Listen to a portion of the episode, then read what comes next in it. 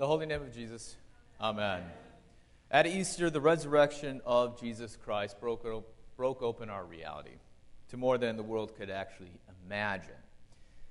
Easter also breaks open our own hearts and minds so that we could imagine the new way of life that is no longer restricted by sin and death. And last week, our Lord's physical touch was the means in which the world would receive that fullness of the resurrection. As Thomas was touched by our Lord Jesus, and the new world opened up for him, so does the Eucharist touch us and do for us. Now, today, our Lord Jesus open, opens us up to the resurrection life and sends us precisely back into our daily life to celebrate its victory by actually doing something. This may seem hard for those of us who would like to escape the messiness of daily life, especially coming off a great Holy Week in Triduum. Many of us long for that every weekend, I believe, because I think many of us here are just seeking some peace and comfort from our Lord, and sometimes just would rather stay. But at the end of the benediction, some of us take a deep breath and then just head out back to the same job on Monday, back to the same family life, back to the same existence, hoping we have what it takes just to make it. Our Lord Jesus, though, gives us his presence in the body and blood to assure us that he is among us and in you, so that as we, the body of Christ, leave this gathering, he goes with us in our work. And for today, we see this in Peter and Jesus' exchange. As Jesus gives life back to Peter, something very important happens. Peter's restoration isn't simply in the conversation, but it happens in the feeding of Christ's sheep. Jesus forgives and restores each of Peter's betrayals today by giving him something real to do. For Peter, believing in the resurrection of Jesus Christ means that the resurrected life lives out in the present moment through his work of feeding Christ's sheep. Easter is less about the sureness of a future life and more about the sureness of a resurrection life now, today. In a phrase, Easter is most concerned with making wrongs right today rather than waiting for life after death. As the Eucharist empowers you with the very life of God in Christ Jesus, we don't need to look very far to find out where God has that for us in our life.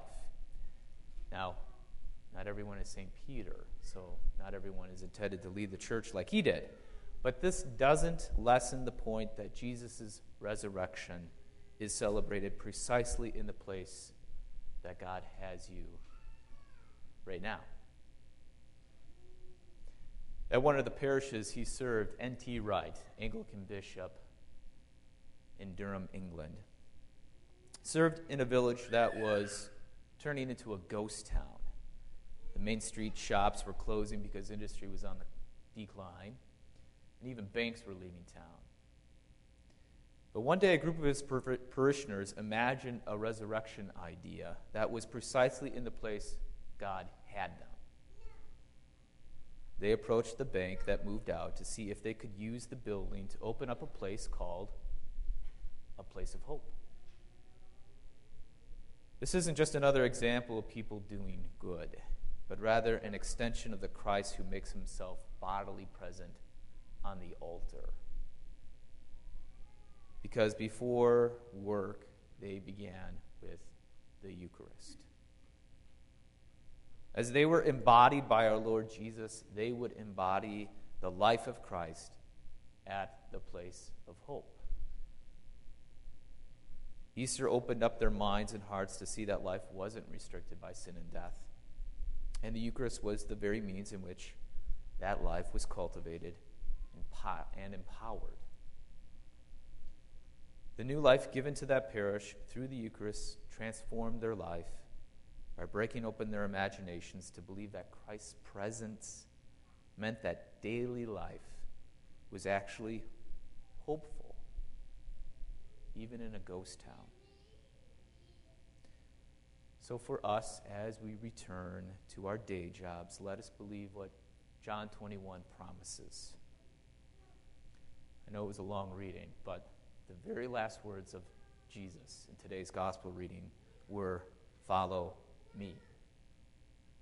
As we follow him into and through the Eucharist, he also promises that even on Monday morning, he will be there with us at our offices, at home with the kids, wherever, because he calls us to follow him in the place where he already is. That's no matter where we are or what are we doing or what are we doing. Jesus is with us in our life, radically giving his resurrection life in order for us to make wrongs right in our daily lives.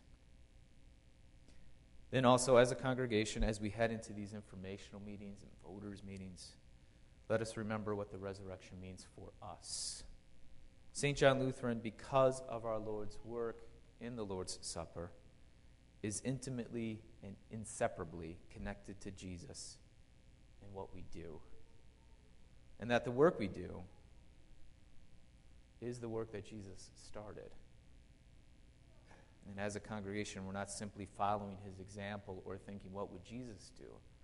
But we're actually participating in the embodiment of the work that Jesus did and now sends us to do.